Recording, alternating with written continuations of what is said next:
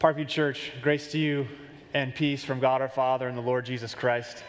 This is my second to last sermon here at Parkview, and so it's a joy that we continue our series in the book of James. Let's open our Bibles to James 1 this morning. James 1, and we're thinking together through the whole of the book of James, this theme about spiritual wholeness is what one scholar says the book of James is all about, what we call whole discipleship here at Parkview. And today we will see that whole disciples both hear the word and do the word, hearing and obeying the word of Christ. As a husband, married for 11 years, I've learned one thing thus far it's not enough to simply hear Claire say, the dishes need to be washed. If I nod my head in agreement but do nothing, that's insufficient. What I need to do is hear and do the dishes. That's what love does. If we love Jesus, we talk about a whole disciple is the one who learns Jesus, loves Jesus, lives Jesus. If we truly love Jesus, we will live for Jesus. We will obey his word. In fact, our passage this morning in James 1 talks about that it's a real possibility to be deceived into thinking. It says it in verse 22. We can be deceived into thinking that we're really great Christians who really love Jesus. And yet, actually, not be sincere, true Christians because we don't put into practice the word that he has spoken to us. It is one area of spiritual brokenness that James is addressing. He'll address favoritism of the rich over the poor in chapter 2. He'll address angry speech in chapter 3. He'll address worldliness in chapter 4. Here, the split loyalties, the spiritual brokenness, the, the non wholeness of coming to church on Sunday or being in a community group or one on one, being raised in a Christian family, wherever, whatever context it is, situation where you hear the words of Jesus, but yet not obeying the word of Jesus. That is a real spiritual problem. And so this is makes sense to us if we just think about the whole Bible. Think about the book of Deuteronomy, God's old covenant people. Deuteronomy 6, the famous thing, maybe many of us hear the Shema. Hear, O Israel, the Lord your God is one. You must love Lord your God. You must love your neighbor. Hear and love, do, act, obey. It's a major thread through the entire of Scripture. God's people are to be the sort of people who hear His word, receive His word, and then put it into practice and obey. And that's what we're going to learn from James 1 19 to 27. James 1 19 to 27.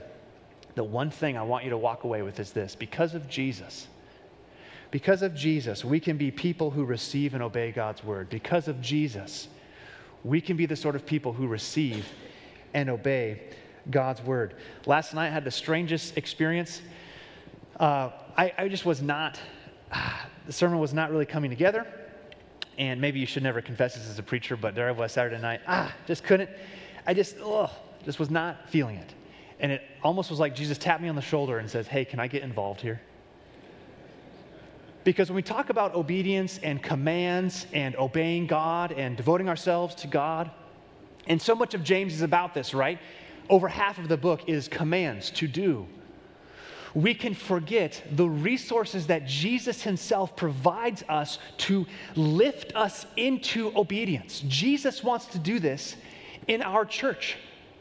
He wants to do this in Parkview. And so let's, let's listen, let's hear his word, and let's ask for hearts to obey. James 1 19 to 27, starting in verse 19. Know this, my beloved brothers, let every person be quick to hear, slow to speak, slow to anger for the anger of man does not produce the righteousness of God. Therefore, put away all filthiness and rampant wickedness and receive with meekness the implanted word, which is able to save your souls. But be doers of the word and not hearers only, deceiving yourselves. For if anyone is a hearer of the word and not a doer, he's like a man who looks intently at his natural face in a mirror. For he looks at himself and goes away and at once forgets what he was like. But the one who looks into the perfect law, the law of liberty, and perseveres, being no hearer who forgets, but a doer who acts, he will be blessed in his doing. If anyone thinks he is religious and does not bridle his tongue but deceives his heart, this person's religion is worthless. Religion that's pure and undefiled before God the Father is this to visit orphans and widows in their affliction and to keep oneself unstained from the world. This is God's word for us. Let's pray together.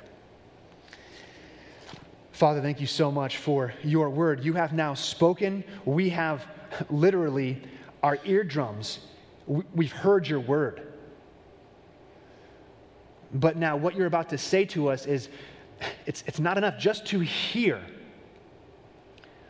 We must obey. We must obey. And we know, we know that every command you give, every call to radical obedience and sacrifice, you provide the resources in the gospel of Jesus, your Son, to compel us, motivate us, and strengthen us for this sort of discipleship. So we just ask for, it. by your mercy, pour out your Holy Spirit on us, needy, broken, faltering, failing, often disobedient disciples. Renew us, cleanse us, lift us into that place of renewed commitment, of new joy and obedience, of new power and obedience. Do that, Lord. Do that by your Holy Spirit's power. May we be a church all together, a whole church that delights in your word and loves to put it into practice, Lord. Make us these people, we pray in Jesus' name. Amen. So, right? Claire says, do the dishes. Not enough for me to just hear. I have to hear and do the dishes. Because of Jesus, we can be people who receive and obey God's word. James 1 19 to 27 shows us three things Jesus does for us. Three things. Jesus, number one, saves us from our anger, verses 19 to 21. Number two, Jesus liberates us to obey, verses 22 to 25. And third, Jesus humbles us in order to exalt us, verses 26 to 27. Saves us from our anger, liberates us to obey, humbles us so that he might exalt us. Look, look at the first point together. Jesus saves us from our anger, verses 19 to 21. Look closely Oops, I might have spilled myself there. Look closely at verse 20. The anger of man, this is amazing. The anger of man, Parkview, the anger of man does not, does not produce the righteousness of God. Your anger, my anger, does not ever advance the kingdom of Jesus Christ. We might say, hey, there's righteous anger. Is there not, Wade? Yes, there's righteous anger. We've seen our Lord Jesus in the Gospels express righteous anger. Yes, there's a time and place to be rightly angry against the things that hinder the glory of Christ advancing in this world. James is not talking about this, that sort of anger. He's talking to Christians who are in spiritual meltdown. These Christians have huge problems relational friction through angry speech. We're going to hear more about it in several weeks in chapter 3. The use of the tongue like fire that's destroying this Christian community. And so James says that these Christians struggling with anger, to you and I, with our anger problems, he says, and I, you, love, you love James, just right to the point. Be quick to listen slow to speak, slow to anger. Be quick to listen. Lean into that conversation. Care more about what the other person is saying than your response to them. Be slow to speak. Don't let your rough draft emotional thoughts just vomit out of your mouth. Slow down. Do some Google document or Word document editing in your mind and heart before you speak. Be slow to anger. And why? Verse 24, because, it's a, it's a causal word, because the anger of man does not produce the righteousness of God. Yes, again, there's time for righteous anger, but for most Christians, I would think, most of us in this room, most of the time, we get angry because what we desire in our life gets blocked. What we want for our life gets hindered. And that is not righteous. That is not right. That is not pleasing to God, it says in verse 20. Just think about why you get angry. Very simple illustration here. Why do you get angry when you're driving? It's not because that person in front of you in that Honda Civic who's going 13 and a 25 is hindering the cause of Jesus in the world. You get angry because that person is slowing you down to that appointment or doing what you want to do in your life in your time frame. Brothers and sisters, the same principle runs through the reason why you and I get angry with a spouse that doesn't care for us the way we deserve to be cared for. Angry with a coworker or boss who does not respect us or dignify us or empower us the way we think we deserve to be dignified and empowered. The reason why you and I get angry with our kids when they misbehave, because really, primarily, our fears about our reputation in the eyes of others more than their godliness and growing in maturity. To be seen as a great mom, to be seen as a great dad, the list can go on and on. What gets you angry, Parkview Church? The anger of God, the anger of man, does not produce and accomplish the righteousness of God. So thank the Lord for, Jesus, for James's direct honesty to us. I mean, how many of us have said something so foolish and hurtful? Have you ever said this before? Man, what was I thinking?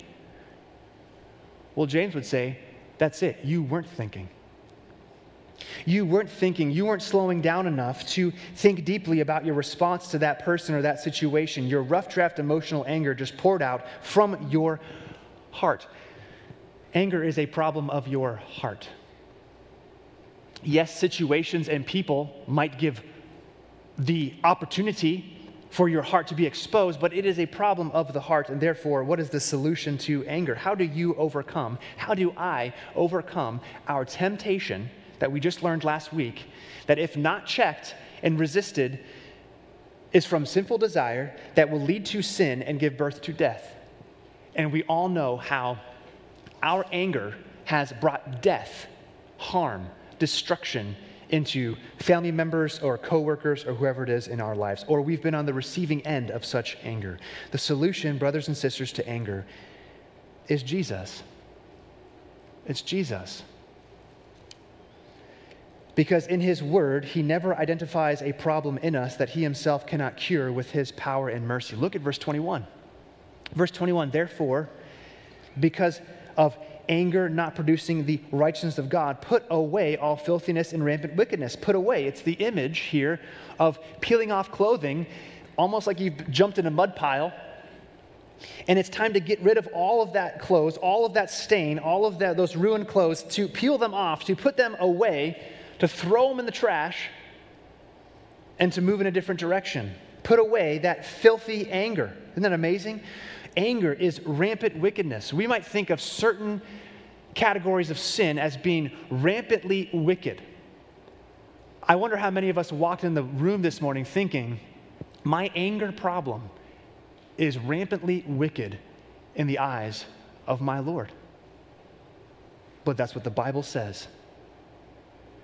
It's a language of repentance here, Parkview, to put away, which is itself, repentance is a gift of the gospel of Jesus. Jesus.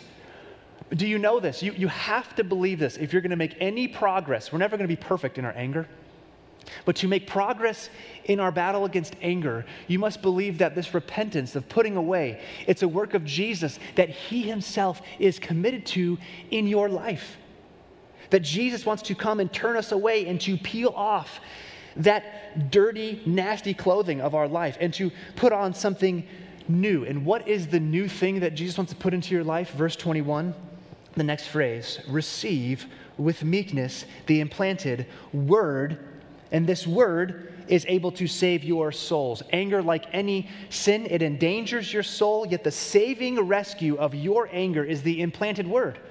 This phrase here, implanted word, is referring back to verse 18, if you remember from last week. Verse 18 talks about how uh, Jesus gives us new birth. We're brought forth. We have new life through the word of truth. Elsewhere in the New Testament, word of truth is always linked to the gospel. You can see that in Ephesians 1, Colossians 1, and 1 Peter 1. So here, James is saying the way that you are set free and rescued from your anger is the implanted word. Jesus plants his word of the gospel, this message of God's saving mercy through Jesus and his death and resurrection on our behalf, he plants that deep inside of us so that we might turn away from, put away our anger. To receive is to then let it have its full effect. Let the gospel, let the work of Jesus do its ministry in our hearts, to have its full influence in our life.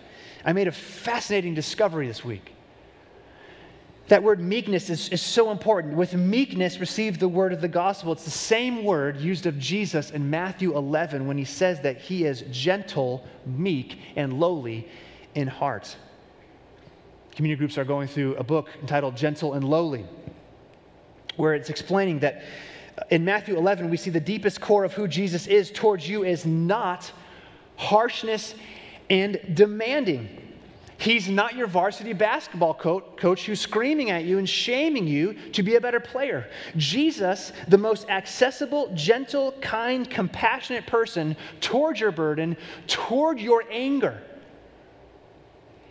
if at the bottom you don't realize this is who Jesus is for you in your struggle against anger, you cannot make progress in overcoming your anger. It is his meekness, his gentleness. The high and holy Jesus is meek and lowly toward you in your battle against anger. Just think about what the gospel pre- presents to us about Jesus. You realize that at every point and situation in our life that produces anger in us, Jesus never once got angry. Jesus had his name dishonored publicly. But he did not lash out in anger, but silent trust in the Lord who is just and who would put things right. Jesus knows what it's like, parents, to finish a long day of work and you're tired and exhausted and you want to rest, but you only go to a different place, home, to be greeted by more needy, complicated, struggling people who need your help. How often, parents, when we're tired, is that where anger comes out? But Jesus in the Gospels, exhausted after a day of serving and blessing and loving, and he gets home, so to speak, and he has compassion on the crowds because they were lost and helpless like sheep without a shepherd. Jesus knows what it's like to be misunderstood. He knows what it's like to have words taken out of context. He knows what it's like to have his life taken by violent force.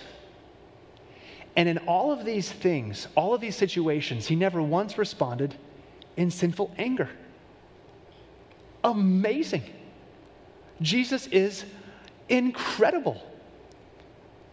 He is quick to speak, no, we are quick to speak, slow to listen, quick to anger. Jesus, in his meekness and lowliness and gentleness as our Lord, is forgiving, compassionate, tender, quick to listen, slow to speak, slow to become angry. The only hope for our anger problem, Parkview Church, listen very clearly, closely. The solution to your anger problem is Jesus. Very practically, what this means is the most helpful thing. This is what James is offering us the implanted word that you would receive with humility and meekness. What the Lord wants to do among us, Parkview Church, is that we would very practically, to overcome our anger, that our heart would become more and more acquainted with what Jesus is like. I don't know what this looks like for you in your life. Does it mean 15 minutes in the morning before work? Or on your drive to work. I know some of you listen to the Bible on podcast or on stereo. It's amazing. Great. Good job. Whatever it is for you. Maybe 15 minutes of just reading through the portions of the gospel where Jesus is responding to people who just so frustrating sometimes. You're like, Jesus, ugh. but he doesn't. Gentleness and compassion. To meditate, to soak your heart for 15 minutes a day in those sort of stories about Jesus. Or Again, in community group, we're, we're trying our best as pastors right now to help you grow in this, to know Jesus in this way. Just read through Gentle and Lowly, talk about it, confess ways you're not like Jesus, have others pray for you, and watch the Lord do his work of growing you into more compassion and less anger. Verses 19 to 21 Jesus saves us from our anger, he saves you. The implanted word, which is able to save your soul. Your anger is such a disastrous problem in your life, and you know it. You know it. But the good news is that Jesus can rescue you from your anger. That's what James offers to us. That's the first point. The second action that Jesus does for us, according to James 1, is he liberates us for obedience. He liberates us for obedience. Verses 22 to 25. Now, the flow of this chunk of verses, it's pretty simple to understand. Look at this. Verse 22, primary command, right? Be doers of the word and not hearers only, deceiving yourselves. It's kind of the theme statement of the whole book of James. Do the word, don't just hear the word. Verse 22, command. Then, verse 23 and 24, a preacher's dream come true, James actually gives you the illustration. Look, for if anyone is a hearer of the word and not a doer, he is like a man who looks intently at his natural face in a mirror, but then goes away and at once forgets what he saw. You're rushing to the meeting at work. You just had eggs for breakfast. You look, take a quick look in the mirror. There's a huge piece of egg on your cheek. You're like, okay, trying to tie your tie or whatever it is, okay? You hop in your car, you're driving on the way to work. You forget the egg is on your face still. You get to work totally embarrassed. How foolish would that be? How crazy would that be? For someone to look and see a piece of egg on their face in a mirror and then walk away and not do anything about it? That's nuts. But that's the point. It's crazy. It's nuts that there are Christians who hear the Word of God and see problems in their lives, like anger, or like lust, or like pride. And they don't do anything about it. That's crazy. That's foolish. That's nuts. So then, what's the hope for us? Because we've all done that. In fact, we're probably all doing it right now in different ways. The hope is verse 25, where James then goes positive. And he says, But the person who looks into the perfect law, the law of liberty, the law of liberty, freedom, and perseveres in it, being a hearer who doesn't forget, but a doer who acts, he will be blessed in his doing. Obedience, very simply, obedience to God's word, his law of liberty, brings blessing to your life. Very simply, it, it, it, provides, provides ways of greater freedom from the sin that so easily entangles and suffocates your fellowship with Jesus.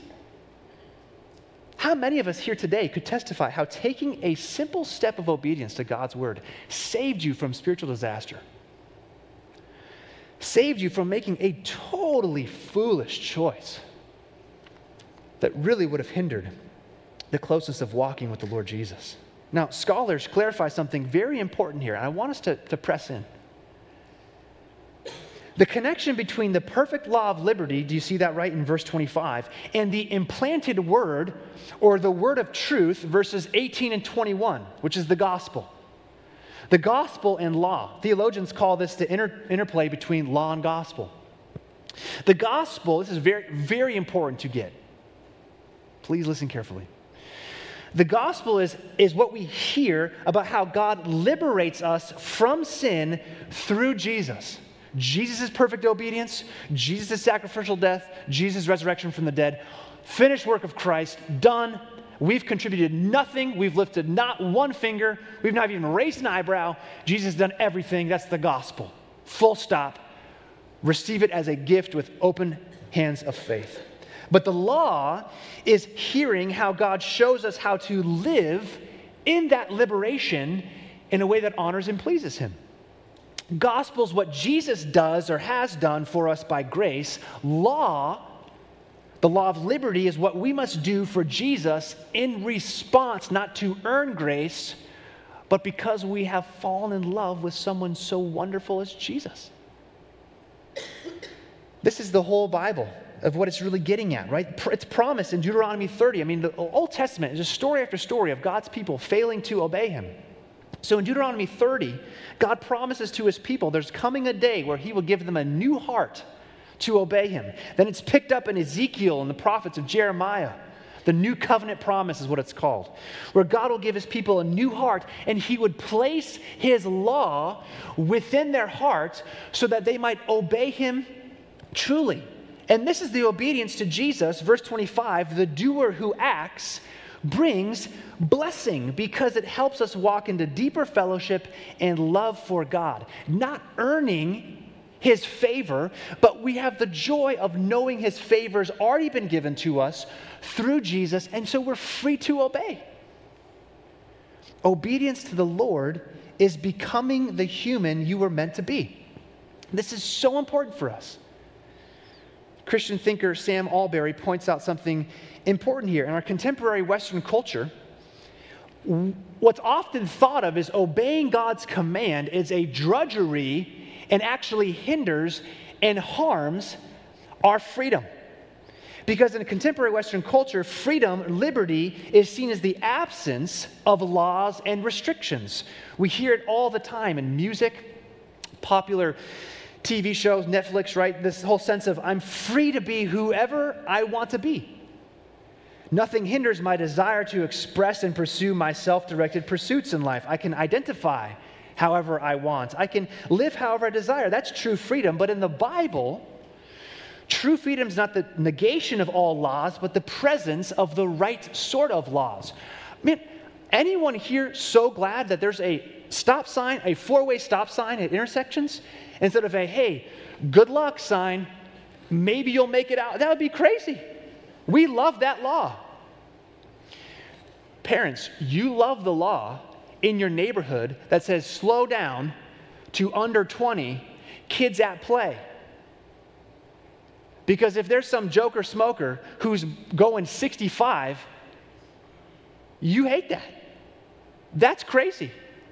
The best sort of laws are given to protect and empower and liberate and give life to people. So it is with God. And so what we see in James 1 is Jesus is liberating us from the drudgery and pain and sadness and regret of living in sin.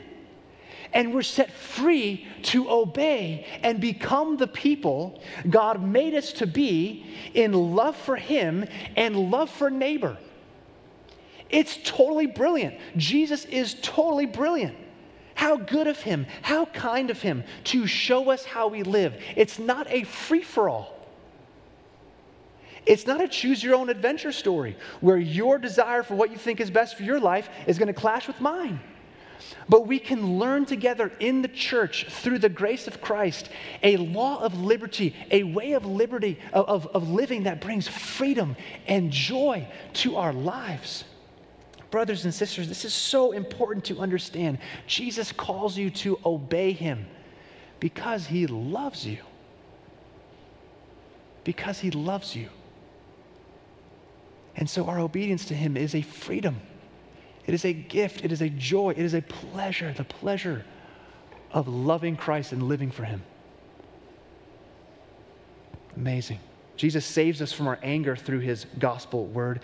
Jesus liberates us for obedience through his word. And finally, we're going to see that Jesus is going to humble us so that he can exalt us. Verses 26 to 27. Now, I will just state it right at the beginning here. It's not immediately clear in the two verses. It doesn't talk about humility and exalt. What are we talking about, Wade?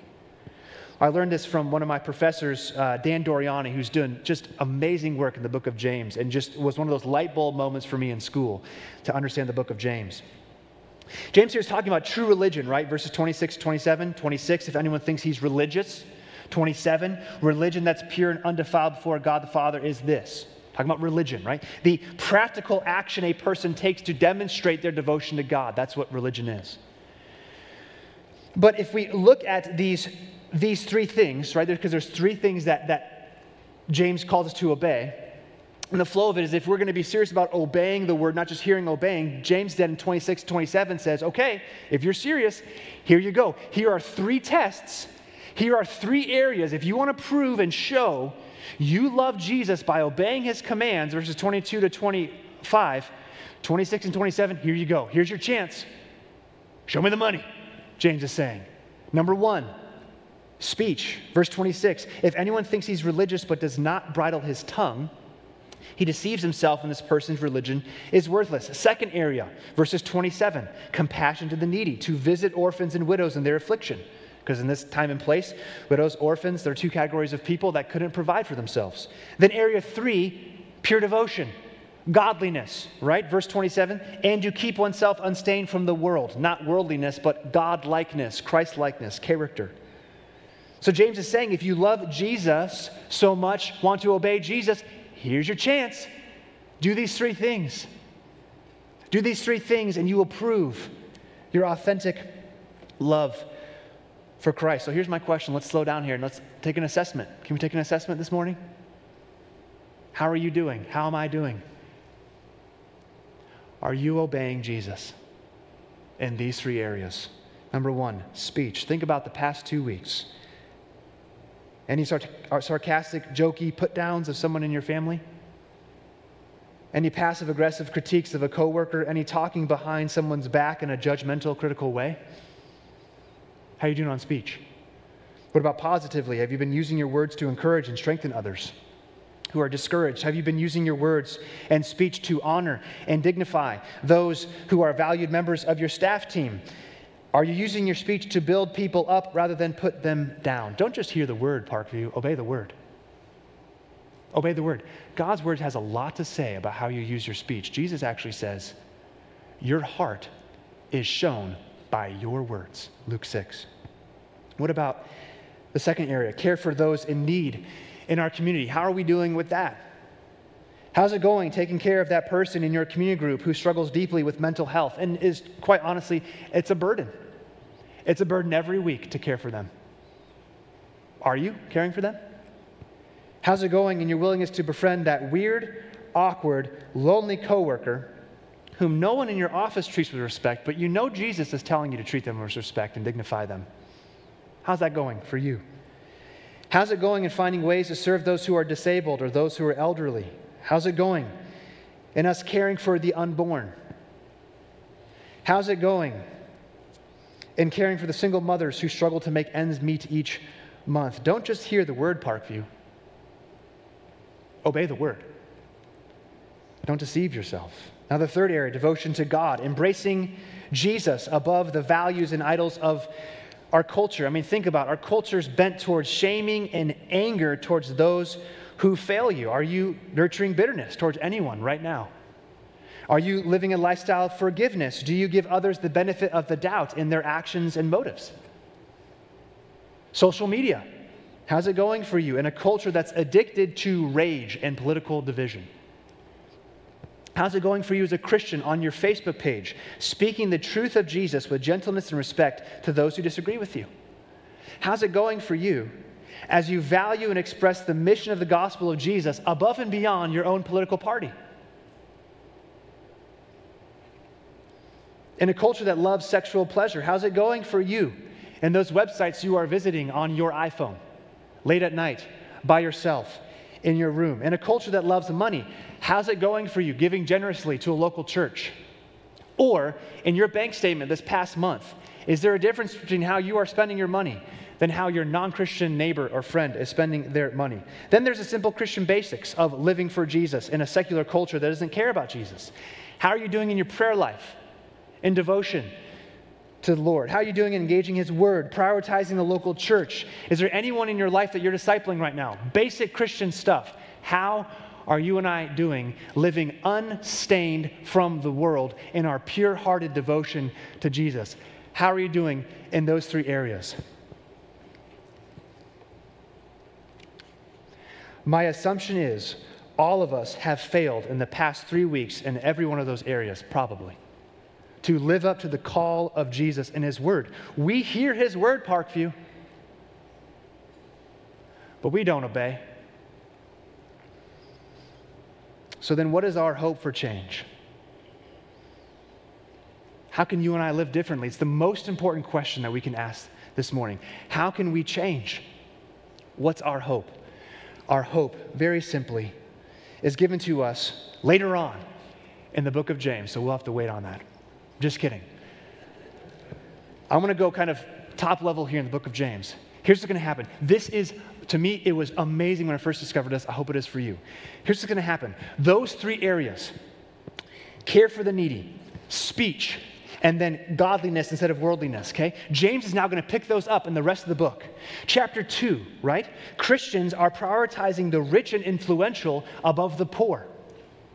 Chapter 3, disobedient in speech as Christians use their speech to curse and degrade other image bearers. And then chapter 4, instead of obedient pure devotion to God, James says in verse 4, we are spiritual adulterers with messed up desires claiming faithfulness to the Lord, but we're actually spiritually in bed with the world and all of its values and idols. At every point, James will show us, chapter by chapter, that we are Christians who have failed in obedience to the Word of God. And what did that drive us to? Chapter 4, verse 6 to the disobedient, angry, divisive, failing, disobedient Christians, James says, God gives more grace. Therefore, Humble yourselves under the mighty hand and graciousness of God, and He will exalt you. That's where the book of James takes us. And it's so important, and I want to leave here because as a pastor, every sermon I've preached here, I hope, I've, tried, is to get us to the point to understand who Jesus is and as we see how wonderful and amazing Jesus is, we recognize our sin and failure, and He calls us to obey, and yet we see the ways we don't obey. But right there is where the gospel is such good news for you and I that God gives more grace. It doesn't say God gives more rage towards failing disciples, He gives more grace to failing disciples. It is shocking that repeat offenders, repeat failures like you and I can be welcomed by Jesus Christ in His grace and mercy. That's how good the gospel is. And that's our only hope as we are humbled in our acknowledgement and awareness of our sin that we are then driven to Jesus and He exalts us. He lifts us into a new reality with God, into a new power from the Holy Spirit to obey, into a new humility and tenderness and compassion to those in need, into a new way to use our speech, not in anger, but in building and edifying others. Only Jesus can make you a good and godly Christian. Only Jesus. Your effort can't do it. The world won't help you to it. Only Christ. Only Christ, Parkview. We are humbled in the awareness of our sin, but we're driven to Christ, and He exalts us by His grace alone. Praise the Lord.